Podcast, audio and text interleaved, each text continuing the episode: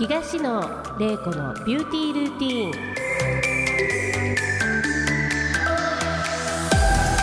ン。皆さんいかがお過ごしでしょうか？東野玲子です。えー、っとオープニングトークということなんですけれども実はですね今回で東野玲子のビューティールーティン最終回になります。とっても残念なんですけれどもこの1年すごく皆さんとお会いできて楽しかったなと思います。で最終回ということでビューティールーティンスタートいたします。この番組は株式会社コージーの提供でお送りいたします。では相棒の紹介をしたいと思います。美容系 YouTuber の車谷せなくんをお呼びします。せなくん。はいよろしくお願いします。最終回ですね。そうなんです。まさかの。まさかの。実はあの明けましておめでとうなんてね前回言っておきながら、ね、はいただちょっと明るい最終回なんで、はい、はい。はい、あのまたちょっとお話なんかもしていきたいなと思うんですけども、はい、お願いします。はい。でまあ2022年1月末ということで、はい、今後の瀬名君の展開なんかもお互い聞けたらななんて思ってます。瀬名君はどういう感じで？僕は、うん、あの正直もうやること一緒だなと思ってるんですけど、まあ、今までの活動の根本にあるのが、はいうん、えっと、若い方から、うん、もう若いうちから美容ってやっといた方がいいよねっていうのをどれだけ世の中の人に普及するか。若い若い広げるか。そう若い人たち。もそれこそ小学校中学校の時から日焼け止めはちゃんと塗りましょうっていうところからなんですけど、それをお母さん世代の方がお子さんにやってほしいなとそしたら後悔より後悔しない人生を歩めるだろうなっていうのが僕の根本にあるんですよね。やっぱ自分の中で後悔を増やさないというか後悔減らすのが人生のテーマの一つなので、それを他の人にもぜひねやってほしいなっていうのを広めるっていうのがあるのでそれを YouTube で発信していく。っていうのが、もう本当の一番もし根本にあることでなので2022年は？2022年それでちゃんともうあの動画の本数を2021年より増やす。あこれまた数字言えへんわせなファンファンファンファンっていやでもいやこれねでも僕みみんなにも共感してもらいたいんですけど あんまり数字の目標とかちょっと高めにとか具体的にやると、うん。うん、なんか途中でちょっとペースが悪くなった時諦めたりとかよりぐだっちゃうと思うので去年の目標もそうなんですけど YouTube を頑張るとかっていう抽象的な目標にしてあの変にね厳しくしなすあプレッシャーダメな人？いやダメというか結局例えばじゃあ100本 YouTube 上げましょうと、うん、今年は100本上げましょうって言った時にあの折り返しの時にあと80本ですってなったらもうそこで80本頑張ろうってなるよりかは多分もう諦めてもういいやってなっちゃうので。えなんでなっちゃうの？えだってあ例えばもう 折り返しあと80本物理的に1日2本上げなきゃ無理ですってなったら1日2本って物理的にはもう不可能ってなったらあじゃあもうえここから80本を10本まで頑張ろうっていうマインドにはなれないので僕自身。でそういう新次世代やな。それ。私やったらやるで。えー、すごい。的にやる。そうなん。いや、うん。それがそういうタイプ。そうできる人っていうのは多分ストイックで、うん、あのめちゃめちゃいいと思うんですけど多分えどうなんだろう？いいいいいいの。背中はいいのそれで。いやバカにしてません？してないよ。バカにしてません？いやでもさそのファンファンがみんなのなんかこうえそうなのか癒しにもなるときあの。えなんでそこ背中行くとこだよっていうの？をファンファンファンファンってしてると あれ？セナッチって思いながらそこがまたなんかみんながなんかやってあげようとかはいはい。まあ、確かにでもそう思っちゃうキャラだよね。確かにみんなが本当ね前回も話しましたけど助けてくれるから自分がありつつ。いいキャラしてるよね。得はしてるかもしれないですね、うん、まあ、年齢はさこうあれだけど40の時にもファンファンしとったらパーンっていう。えー、どうだろう。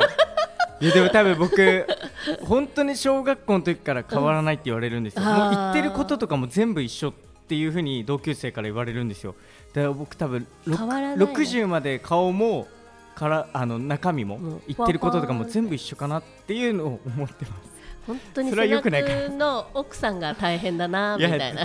ですよね、うん、しっかりした奥様をそうですね。もらうような。ちゃんとした方を。まあちゃんとした方は来ると思いますちゃんとした方よろしくお願いします。本当にあのこういうふわふわせなくを可愛いと思ってくれる。そんな人いるかな？いるの？大丈夫かな？大丈夫だ不安なんですよあ玲子さんがそうやって言うから不安になってきちゃったじゃないなですか。何何何？不安ならないでよ。何？私のせいか？え大夫丈夫かな僕みたいな。大丈夫だよ。瀬名君はみんなに守られてるもん、うん。守られキャラだからいいよ。って言いながら意外や結構自分でいろいろやったりする人だよね。いやどうだろう僕、うん。自分じゃマジで何もできないいやどうしようこれ。いや本当皆さんフォローに入ったらできない。皆さんよろしくお願いします。もうこっちでいきます。皆さん今後とも玲子さんもよろしくお願いします。いやいやいや何言ってんのこれで。いや逃げ切る？逃げ切るもう今後とも皆さん協力してください。助けてください。今後の展開について皆さんよろしくお願いしますって。目標た 他力本願みたいな。そうそう。いやもういやそれぐらい緩い方がね本当自分を追い詰めない方がパフォーマンスいいっていう。あー瀬名君はそういうタイプだよね、なんか自由的なねふわっとした感じで。玲子さんの今後の展開をぜひ。あ私ですか、はい。もうれ玲子さんだから細かいんじゃないですか私めめっちゃもう決めてますしもうびっくりされるかもしれないですけどもう壁にも自分の目標数字え要は会社の売り上げの目標数値と、はいはい。あと自分の目標数値を1か月ごとに要はまあ1月からもう来年の12月まで全部張り出して、へーでこう細かく書いてるのと、まあ、年間の目標数字はいははいこれをやりますと。でうちの会社って入ってあの新しい年を迎えたらみんなで書き初めをするんですよ、はいはい4文字熟語。っていう縛りなのに、はい。私今回4文字熟語じゃなかったっていう。どういうことですか？あの4文字熟語ってほら一生懸命とか、はいはそういうの4文字熟語じゃないですか、うん。はい。それ4文字熟語書けって私が言っといて、はい。私なんか選択と集中って書いて全然4文字熟語じゃなかったっていう。はいはい。みんな誰も私が言ったからしあの突っ込めないみたいな、はい。社長が言ってるから突っ込めない。ただでもちゃんとそういうふうに1年のなんとなくの目標を、まあ、掲げてくださいっていう感じで書いて、それを貼るんですよ、自分の部屋に。えー、えみん全員ですか？全員貼るんですよ。貼ってこう見なさいと。うん、で10月でも見なさいっていうふうに一応自分の決めた目標目的を持ってはい。要はベクトルがどこ行くかっていうことをこう分かんないと結構きついかなと思うし、い、ろんなものを吸収しようって逆に思っちゃうと渋滞しちゃうじゃないですか確かに。そうね。人って。なのでそこをちゃんとマネジメントとしてはいはい。入れてるので私自身はもう数字をバーって書いてえ目標なし、うん、いくらすいくらいくらってやってますね。だけどまあ今後の展開としてはなんかあの今日あのそれこそプロデューサーのあの西川さんとも話してたんですけど、西川さんは新規なんかとか言ってたけど私はもう本当にジャスティン・ビーバーとの曲のようにステイな感じで。えー、あレイコさん珍しいステイなんて。ステイなんですよ。新規事業一切しないでもうステイでちょっと今回はあの数字に対して追い込みをかけようかなっていうふうには思ってますね。ーでもなんかアスリートみたいですね。僕好きな番組があの未来モンスターっていう番組なんですけど、なんか若い今後モンスターになるようなアスリートがっていう方たちをね、うん。紹介していくんですけど、うん。やっぱ多くがそうやっぱ4文字熟語とかあと数字とかうん。目標とかを部屋にこうやって貼りまくってるんですよ、うん、だからやっぱアスリートですね玲子さん。マインドが でストイックなんですよ。いやなんか私って本当白か黒かだから振り幅が結構こうあるので、はいはい。本当にぐだると思ったら全部がぐだっちゃうと思うんですよ、はいはい。それこそソファーからもういもう一歩とも動かない生活をしたいとか、はいはいはい。わわかります？もうパジャマウーバー呼ぶ、で誰かウーバーの荷物取ってきて、はいはい。みたいな生活になっちゃうのである程度決めないと本当にぐだっちゃうんですよ。走り続けてなきゃダメなんですね。カツオ？走り続け海でいうカツオじゃ走り続けなきゃ泳ぎ続けなきゃ。死んじゃう。みたいなカツオじゃんそれ。だからまあカツオみたいだけど。でまあでもそうですよね。カツオ玲子ですよね。かあカツオレイコ？カツオレイコです。新年カツオ。だからステイだって言ってんねいやそっかそっかステイだけどでも走り続けてないとちょっと緩くなっちゃうからちゃんと自分で自分のお尻を叩くってことですもんね。そうですね。ただ新規事業は一切ちょっと手はつけず、まあなんかあの今あることをしっかりえー固めていくえ2022選択と集中っていうのはずっとインスタとかでも見るんですけど、はい。言ってますよね、はい。あれはどういうことなんですか？いやなんか自分が選択したことに対して集中すると脇目も振らずっていうことですね。それもすごく私の中での座右の銘なので、はいはい。すごく大事なだから言葉でとよくインスタでもストーリーとか書かれてますよね。選択と集選中択と集中って言ってますよね。そう。言ってこないと自分も本当振り幅がすごいあるので自分にもあれ言い聞かせてるんですね書いてしはい。確かに大事そういうの。大事よ。確かに座右の銘とか言うじゃないですか。僕だって座右の銘とかふとなんか思いつく時とかあるんですけど、うん。多分ないから忘れちゃうっていう。ちゃんとだから何回も多分発信してるアウトプットしてる人って、はい。心に逆に刻まれてるけど僕言ってないから、はい。なんかその時にあれ座右の銘なんだっけって毎回今もだから思い出せないっていう。えでもずお多分玲子さんって自分の中でストイックな自分が当たり前になってるから僕の今の考えとかいや何言ってんだって思うかもしれないですけど多分こういう人が多いんですよ。ないよ。いや多いよ。多分多い。座右の銘何って聞いたら出てくる人いないですよすごいと思います選択と集中。そう選択と数字への集中。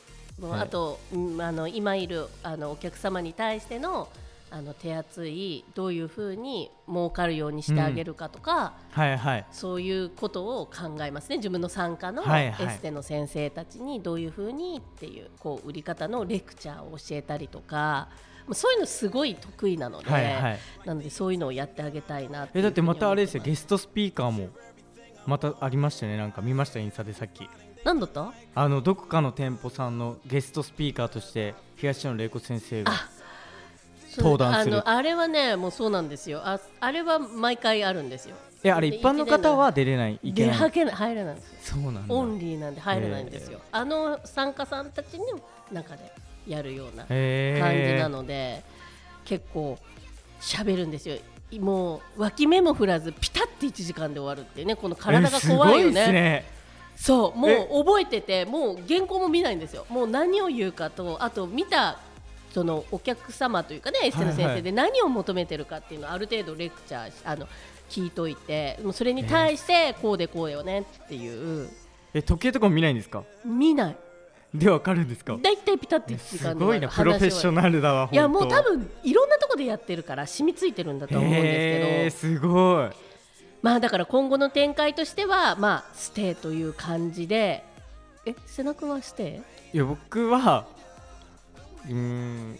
イなんとなく不安としてんね。んいや今後の展開不安だね不安。いやそうですね。いやだから YouTube 頑張る。あ YouTube 頑張る。YouTube 頑す張る。ごい。だステステイではないです。YouTube 伸ばしたいけど YouTube 頑張る。頑張る。わかりました、はい。じゃあ後半も引き続き瀬名君とお話ししていきます。東野玲子のビューティールーティン。後半も引き続き瀬名君とお話ししていきます。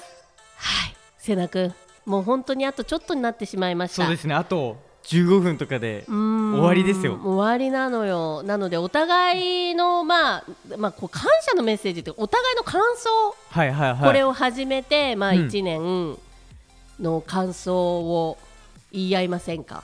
確かに。せっかくなので。あ僕今めちゃめちゃ出てますよ。えー僕からいいですか何？じゃあ。どうぞ。えーいやまずい。や言うてこれラジオって月1ですよね。月一。月1でだからうん。玲子さんと会ってうん。割とこのラジオといってもうん。言うても好き勝手話すみたいなところだったじゃないですか。こういそういうラジオだった。だから月に1回玲子さんと結構ちゃんともう対談するみたいなイメージだったんでうん。うん玲子さんと人玲子さんの人と柄を知っていくっていうのもそうですしいや単純にうん、えじゃあ単純に楽しかったですもあ本当？ういや単純に楽しかった。なんかこんな面と向かってうん人とガーって話すことなくないですか、ないない。だからなんかそれがなんか不思議な感覚もありつつすっごい楽しいなっていう、確かに。しかも月1っていう決まってんのがまたいいなと思ったんですよね、確かに確かに今の瀬名君とかの世代ってこういう風に会話を30分するってないよね。ない。本当にないです、こう切り抜きっていうのはあるかもしれないよね、そう。だから何でも今って、まあよくも悪く短縮したりとかうん。確かに。オンラインミーティングとか、うん。なのでこうやって実際にお会いしてうんやるっていう大切さを改めて知ったみたいなのも結構深いところであっていやーこのちょっと次世代のいや。SNS の王に言われるなんてキングに。じゃあじゃあいや本当あれずっと言ってるけど古き良き一本っていうのも結構重要であれそれ今。背負ってる？私。背負ってます。玲子さんだからそれをちゃんと昭和ってことかな？それをちゃんとね 継承してってほしい。で僕は継承されましたから。本当？インスパイア受けました？いや受けました。だってこれラジオ始まったってコロナ禍の本当うん真っ只中ですよね、うん。1年前、確かにそう。だ。で言っちゃえばオンラインミーティングとか、うん。えっと、テレワークのうん。時代なんですよね。うん。っていう時にラジオも正直、うん。多分遠隔でできたんですよ。言ってしまえば。あそうなの？いややろうと思えば多分できますよね、うん。だけどそれをあえて会ってやるっていう大切さを逆にすごいかあの身に染みたと思うんですよ。それ大切というか知らんかった。そんなんで。あマジマジか。いやまあでもそれも昭和だよね。そう、んいやでもやろうと思えばですよ。うんうんうん。でもやった方がやっぱ話って弾むしこのリアルな間とかあのスピード感とそうなのよかテンポとかあるからまあラジオとか絶対多分こういう現場の方が絶対いいとは思うんですけどそだってプロのさ人たちもね普通にこうラジオ局に行ってこうこういう場所で話したりするので、まあホワイトのねなんか白いボードとかはあるかもしれないけど、まあ仕切りは。うん。だけどやっぱこのリアル感がねいやそうすごリアル良かったね。感があるからこそ、うん。なんか相手の、ね、情緒が分かるとか、っうん。ていうのを改めて知ったっていうのもそうですし玲子さんの人と柄を知ったっていう。より深くね。より人と柄怖いわ。いや違う違うよりね人となりとか言われなくて怖い。人人となりだ言葉を間違えてる。ねね怖いじゃなくてバカにしてるじゃん。い。や人となり。人となり。ねえねえ言うの遅くないですか？結構前に突っ込んでほしかった恥ずかしい。あ人と柄？人と柄。いや玲子さんのそう人と柄を深く知れたなっていう月一で会えたんでよかったです。人となりね。あ人となりですね。はい。はい、私はですねやっぱり本当にご紹介いただいてあすごい美容系 YouTuber しかも初 YouTuber の方とお会いすることだったので、私の中ではものすごいワクワクとあと新鮮があった、でやっぱり自分と同じぐらいのあの子供の世代なので、まあそういう世代のことこう会うことは全然あるじゃないですか、スタッフでも。はいはい。ただやっぱり YouTuber で今の新しい次世代の仕事をしているっていうことにもすごくあの興味を持ったし、はいはい。まあ、どういうふうに、まあ、暮らしてるのかなとか、はいはい。まあ、だから本当に日本男児の今時の子なんだなっていう私外国のあれだったので、はいはい。外国の要は子供たちもずっとインターだったしそうですね。だからカルチャー的には、うん。本当に初日本人の若い男の子と接したっていう、えー、そんな大層ないや車谷。車谷せなだから刺激を受けた。あ今の日本人の男の子って若い男の子ってこういうこと考えてこういうものに興味を持ってっていう、私にはないチはいはい。ップだったし、娘はちょっと本当外人になりすぎちゃって、まあ、外国に住んでるので、はい。もう全然話が合わないし、はい。日本はこうよねぐらいな感じなのでだからすごくねあのあなるほど自ね分がもし子供を産んだらこういう感じに息子は育っていくんだろうっていうようなぐらいなもうあの今時のうん。いやでも玲子さんなんか僕が言う自分で言うのもなんなんですけど、うん。なんかもし今時のって言うとしたら僕がまずそのなんていう干渉剤っていうかちょっとステップとして良かったかなと思ってて、えどういうこと？本当のじゃあ本当のね本当の多分今時ってもう多分玲子さん宇宙人？ボッコボコにしてるぐらいのレベルいや本当じゃ大げさじゃなくて多分ギャップがすごすぎてボッコボコにされるの？いや、玲子さんがボコボコにしてます。いや、でもそれぐらい、多分人種が違うって言っても、本当過言じゃないぐらい、へー本当の今時って。すご、すごい、あの価値観が良くも悪くも違うんですよね。で、僕は割と本当にずっと言ってるように。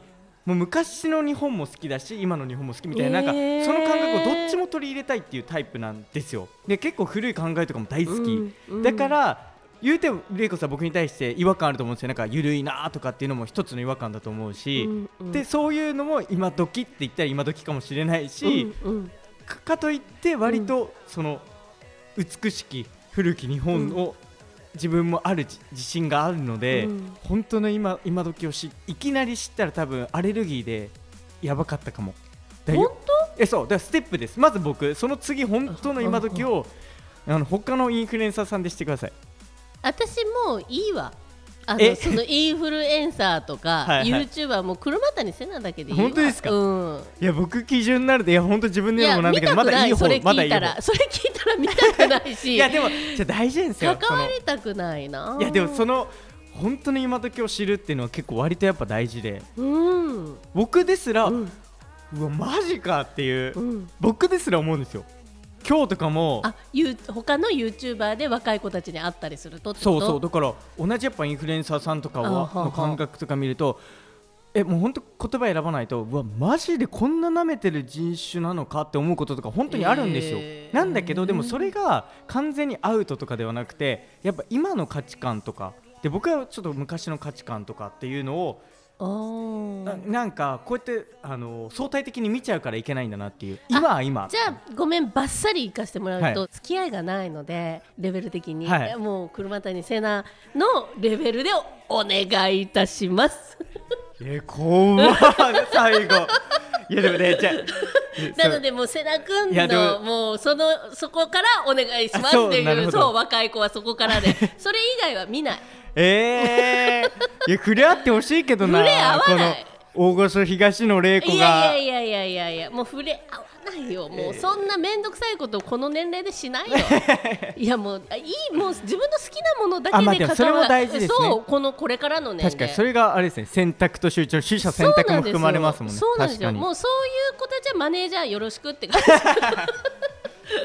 そうそうでもマネージャーは私よりも厳しいので、はいはい。古いが、はい。なので逆にちょっとあれですけどね。私の方が緩いっていう。えでも玲子さん今後10代とかのうん。あのなんていうんですか？あの採用もしてすするわけじゃないですか、うん。ってなったらそういう方もいらっしゃるんじゃないですか？だって面接で落とすじゃん。そっか。多分90%落ちますよそしたら。うーんでもねうちのその要項で来る人ってそんなのあんまり来ないんですよ、うん、真面目な子が来るので、はいはい。ないので。や真面目く真面目ではないんですけどね。もうそれがちょっと根付いてるんですよもう多分 SNS っていうのが普及してしまったからそういう時代。まあでも私あんまりそういうのしないもんね。あの一応社長業だからあんま合わないよね。ね現場で、うん、そっかそっか。そうそうそうそう。だからまあその下の方々がマネージメントする人たちが 大変かもしれないけどでも面接はする。いや来ないけどね、結構まあみんなまともになってなまともにはなっていく。へえ、うん。じゃあちょっとまあなんか募集要項がいいっていうのと会社のうん。色がいいっていうのとかいろんな要素が含まれてるんですかね。いやどうなんだろうね、ううん。んまあ、でもそれぐらい瀬名君がまあそれぐらい熱く語るぐらい次世代はなんだろう。ちょっとあれなのね。いやそうですよ多分いやでもび怖いのね。びっくりするとかじゃないでも本当多分だから今もちょっと白熱してたと思うんですけどいやいや白熱はしてないボよ瀬名君は白熱してるすごい。ボッコボコにしてると思うレイコさん。私わかん実際にないもん。わ触れ合ったら。かんないからボッコボコにするも何も。いやびっくりするだろうな、うーんまあそう。いや僕がびっくりするぐらいだからふとえ職業的にインフルエンサーだからとあだからじゃい？ないじゃない。フリーとか例えばサラリーマンとかそういう子たちもそういう風なそうだと思いますよ。えー。あのだからうん。大学4大出てる人たちもそういのがいううこと？そういうなんか真面目とか大学4大とかそういうのじゃなくてやっぱ SNS が普及してしまったから先生とかももう変な話 SNS にすぐさらされたりとかして学級崩壊とかも本当に全然あるんですよね。SNS 一つで。だから先生たちも優しく優しくとかっていうのが今の普通なんですよ。だからよりねいよく言えば自由とかうん。そういう教育環境で育って多分当たり前が当たり前じゃない。それが正しい価値観っていうところで多分そこに多分正義とか悪とかはないみたいな。もう本当多分難しいんですよ、ね。触れ合ったらびっくりすると思うけど。それは何割？そういう日本国民のその年齢の子たちがいて何割？の、えー。それは論理的な話になってくる？いやもうほぼほぼほぼじゃないですか。うん。だからでも結局成功者本当の成功者のでいつの時代も一緒だと思うんですよ。うん。もう超ストイックで頑張れる方、うん。っていう多分トップ1%はうん。変わんないんですよね、うん。だけどそれ以外トップ1%以外は、うん。そういうマインドは価値観として根付いてしまっているのは間違いないそうなんですって。ちょっとこう反論ある人は瀬名君に直接 YouTube のコメントに書いてもらって、ね俺は違うよ。私は違うよ。私は信用してる。そういう若い10代20代。でもみんなと確かに言ってほしい。ハレルヤって感じで やっていきたいとでわざわざ思います。わざわざ言ってくれる人は多分すごいストイックな人な気がする、うん。そもそも。熱い人がいないってことね、さらっとしたね。が多いかもしれないですねわかんないですけどまあ私はもう瀬名君に対しては感謝しかないので、はい。本当にあの、まあ、次世代の方とこう触れ合えてでやっぱり YouTube、YouTuber としても25万人登録がいるっていうことで本当感謝しかないです。それをノーギャラでね来てくれてね本当にね私ねこんな子いないと思った。本当ですか、うん、でやっぱこういう出会いって大切にしたいなと思ったので、それで本当は最初の1回のゲストだけっていうふうに思ってたんですけど、はいは結構本当に器用でできるっていうことであーもうじゃあレギュラーになってってでもノーギャラなんだよね。その代わりやっぱいろんな私の人脈をやっぱり上げたいって思ったの。うん、でやっぱそこで横でつながって仕事って誰に紹介されるかってすごい大事だって私前からも言ってるけど、絶対悪い句はして、うん。されないと思うので、なのでそういうふうに広がってもらえたらなと思って本当になんかそれが私が、まあ、唯一できるはい。瀬名君への,、あの気持ちだったので本当にあの感謝しかないです。ありがとうこちらこそありがとうございます、ん本当にそれこそねいい出会いをたくさんいただいたのでうん。お仕事に実際につながったこともたくさんありましたし、うん。ですもう本当自分つなの今のがったねこともあるよね人とのいね。やありました。実際のそれこそね、もう直接お金をね、うん。いただけるようなお仕事をもらったってこともありましたし、そこからギャャラを払っていただきありがとう。ございいやいやそんなそんなあれはないですけど でもあとはやっぱ今のね次の大阪のチャレンジさせてもらってるっていうのとかも、多分すごいラジオに来てくださったゲストの方からうのん。影響を受けて、インスパイアとか受けて。すごくうん。チャレンジしようとか、あこうやって経営していこうとかっていうのがあったので本当感謝ですね、この場を設けていただいありてがとうございます。ありがたいです。あとリスナーさんへは本当にこのなんかガチンコみたいなこんな自由にやっているラジオをこう1年間聞いていただいてありがとうございますあ。りがとうございます。はい、でこれからなんですけど実はパート2ということで東野玲子のビューティールーティンちょっと違う番組にはなるんですけども続けてさせていただきたいと思いますのでまた告知をしたらそちらの方も聞いていただければと思います。瀬名君もリスナーさんへのメッセージありますか？そうですね僕ら結構本当本音トークで話していたので多分あのびっくりする方とかも車谷先生こういう感じなんだとか 玲子さんもあこんな熱いところ持ってるんだとかはい思ってくださった方もい。ると思うんですけどね、うんそれをずっと見守ってくださってめちゃめちゃありがたいです、全本当だよね。然自由にやらせていただいて楽しかったです。ありがとうございます。ありがとうございます。ありがとうございます。で最後の質問になるんですけども、瀬名君にとって美とは何でしょうか？僕にとって美とは本当もう、まあ、な最初に話したと思うんですけどそれと違うかもわからないんですが、うん。やっぱり内面だなと。本当内面美、あのー外見もそうですけど、うん。結局内面がめちゃめちゃ綺麗にしとけば外側にも反映されるそれは性格とかそういう中身のそのあそうそういうもも含めってことね。性格、あのー徳とかね、うん。それこそね。うん。もう徳もそうですし、昭和でだな確かに。だからそれね前回のラジオで言えば深夜先生のインナービューティーもそうですし、っていうところでいってで最後外見にそれが出てくるそうだ。で逆もしっかり外見もちゃんとやってれば中身も綺麗になっていくっていう僕は相互関係でもうでも内面美を磨こうっ確かに。ていうのが僕にとっての美ですね。はい。まあ、私にとっての、まあ、美とは美しいっていうことは強くなることだっていうのをもう昔から言ってるのでやっぱり綺麗になれば自信も持てるしやっぱこうねそのなんかこうパキパキなべっぴんさんになるとかそういうことを言ってるんではなくて、はいそれこそあの瀬名君と同じで中身の美も含めうん、という感じになるので強くなることだと思う。最初から言ってますね本当に、はい、瀬名君1年間本当ありがとうございました。ありがとうございました楽しかったです楽しかったです。リスナーの皆さんもありがとうございました。ありがとうございますというわけで第26回あっという間にエンディングです。またどこかでお会いしましょう。この番組は株式会社コージーの提供でお送りしました。